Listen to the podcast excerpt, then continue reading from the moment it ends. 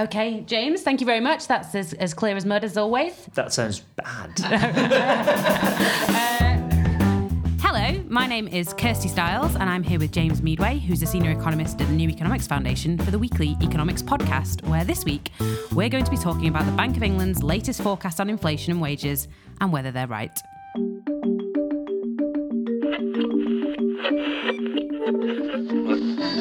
Deflation is close, but don't worry. That was the message from Bank of England Governor Mark Carney. Inflation is at its lowest level since the introduction of inflation targeting two decades ago. Now, the most recent figures show that wages are already growing. Stewart had a 5% rise last year. He's expecting the same again. Put simply, it is time that Britain had a pay rise. Rising wages and falling energy and food prices will help household finances and boost the growth of real take home pay this year to its fastest rate in a decade.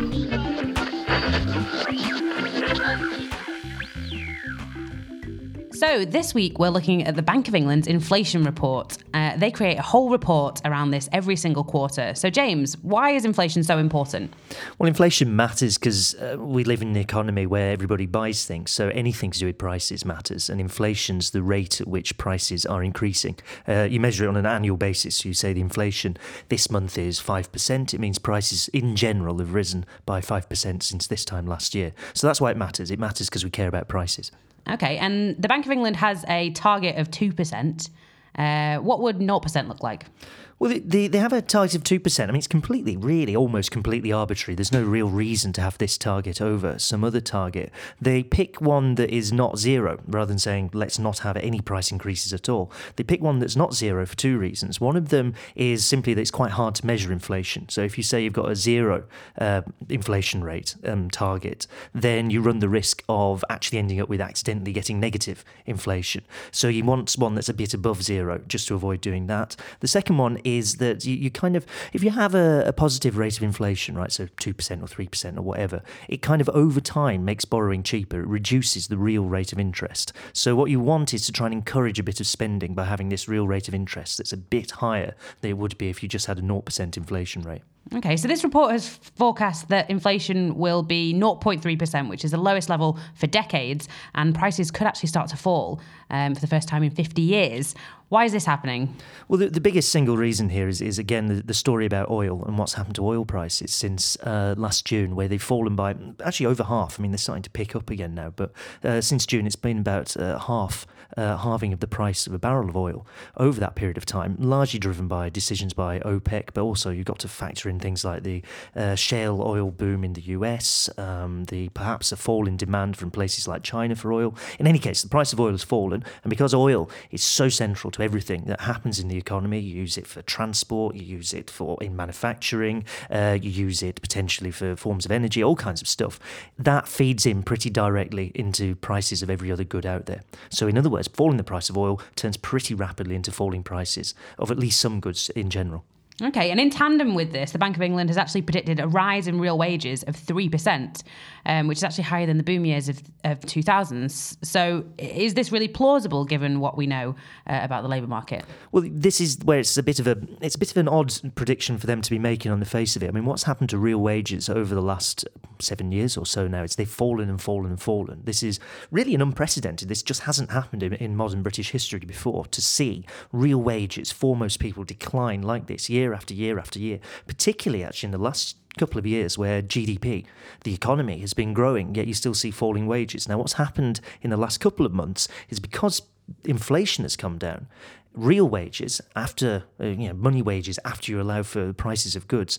Money wages uh, are still very very low but prices have come down. So real wages have actually started to rise again. What the bank of england is saying is it'll rise very very sharply over the rest of this year that we'll see this period of falling prices and that will turn into very very steep increases in real wages uh, for most people. Okay well so prices are going down wages are going up.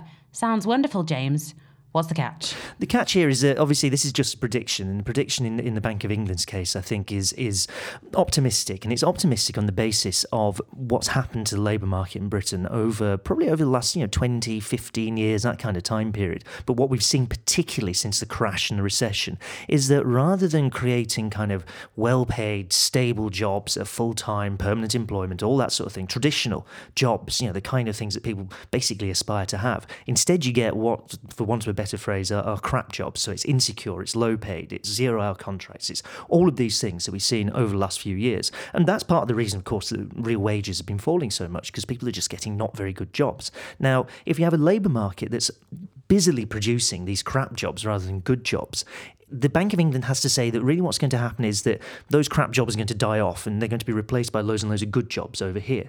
That just doesn't seem very plausible, given the weakness of trade unions, given the fact that lots of people are, are busy looking for work still, unemployment's still quite high in certain areas of the country. All these sort of things factor in and say that you're probably not going to see that kind of shift from crap to good that the Bank of England obviously thinks will happen over this year. Okay, and do you look at this kind of crap jobs market as a, as a permanent change in the economy? Well, it could be. I mean, I think we'll find out at some point, uh, let's say mid year, when we see what actually is, is happening. There has been an increase in full time employment just in the last few months. There has been a decline in the kind of self employment we've seen uh, over the last few years. So it's potentially the case that perhaps the bank's optimistic prediction here is going to turn out right. But we'll find out, I would have thought, by about June or July. Okay, so what kind of interest has the Bank of England got in making this kind of um, optimistic forecast? Well, the Bank of England's a, a hugely, obviously influential body. Um, people really watch to see what it is going to, what's what it's saying and what it's predicting about the future and what it thinks will happen. It has a great big impact on everything else.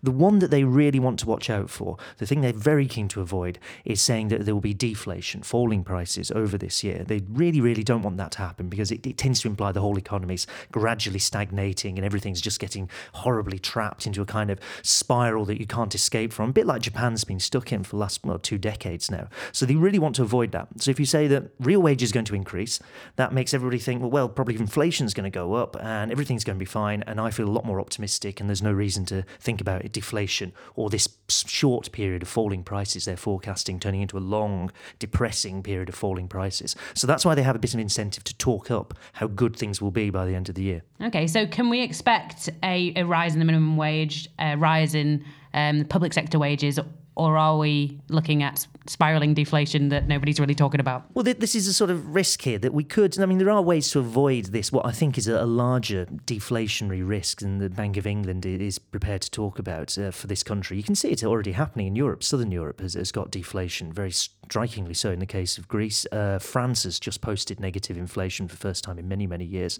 So you can see already there's this risk inside Europe, and we could end up with that as well. Some of the ways out of it would be well, you need to drive up uh, money wages. You need to get more money into people's uh, hands and say that, okay, we want a big increase in the minimum wage to, say, a living wage level. You want to say that this 1% cap on public sector pay needs to be got rid of. That will have an impact on the private sector as well. If you do all this, you start to actually drive up wages rather than sitting there like the Bank of England thinks will happen and just allowing the market to sort of magically produce these things. Uh, well, James, thank you very much for giving us um, a little bit more of an insight into what the Bank of England might be thinking uh, for the rest of the year. Now, on to the jargon of the week. James, can you explain inflation and its evil cousin, deflation? Sure. Okay. Uh, inflation is the rate at which prices in general are increasing. So it's not the price of every single good and service out there goes up at the same rate. It's a kind of average um, based on roughly what the average person buys. Uh, it's an average of how much prices are increasing. Now, usually it's positive. Usually prices in general go up. This has been the case for the last you know, 50, 60 years in this country.